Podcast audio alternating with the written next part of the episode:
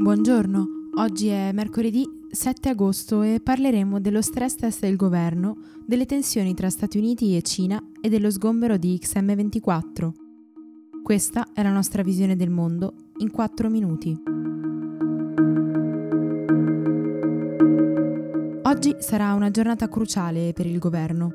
Dopo la conversione in legge del decreto sicurezza bis, fortemente voluto da Salvini ma sostenuto in aula anche dal Movimento cinque Stelle, oggi le Camere voteranno la mozione del Movimento sulla T A V. Nei giorni scorsi il Ministro dell'Interno aveva lanciato un avvertimento agli alleati dicendo che opporsi equivarrebbe a votare contro il progresso, il futuro, l'Italia e gli italiani. Per lui, in sostanza, una ritirata del Movimento cinque Stelle equivarrebbe a una sfiducia a Conte e di conseguenza potrebbe far vacillare il governo. Allo stesso tempo, però, Di Maio ha dichiarato che il suo partito voterà convintamente contro. Per il leader dei No T A V, Alberto Perino, tuttavia, la mozione serve solo a salvare la faccia del movimento.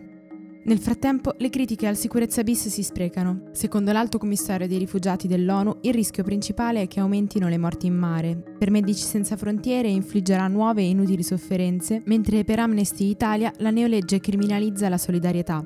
Infine, la Commissione Europea ha dichiarato di voler verificare la compatibilità del provvedimento con la normativa comunitaria.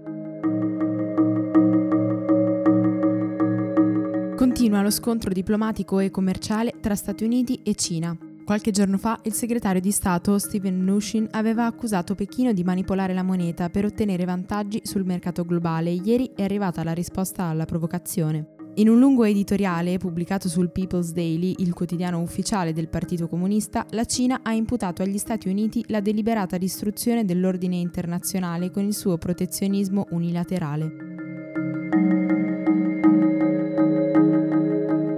Alle cinque e trenta di ieri mattina le ruspe e diverse camionette delle forze dell'ordine sono arrivate in via Fioravanti ventiquattro a Bologna, sede dell'X M ventiquattro, un centro sociale aperto da diciassette anni e fino al duemilasedici in convenzione con il comune. Nonostante la scelta di procedere ad agosto, quando la città è svuotata, in centinaia sono accorsi per difendere il centro dallo sgombero. Verso l'ora di pranzo, mentre alcuni cittadini si erano asserragliati sul tetto, la giunta guida P D ha accordato agli attivisti un incontro per giungere a un accordo.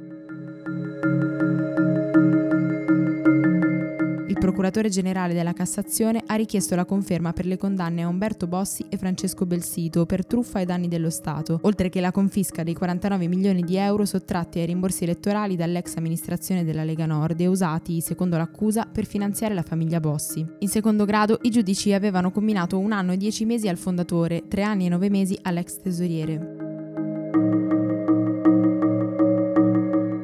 È arrivata ieri dal Ministero del Lavoro e da fonti sindacali presenti alla trattativa la conferma di due accordi preliminari per la reindustrializzazione dello stabilimento Pernigotti di Novi Ligure. A quanto si apprende, sarà garantita la continuità operativa del sito e salvati i novantadue posti di lavoro. Questo sarà reso possibile grazie ai due nuovi investitori, la cooperativa torinese Spes e l'imprenditore Giordano Emendatori, che prenderanno in mano l'attività dell'azienda di proprietà turca.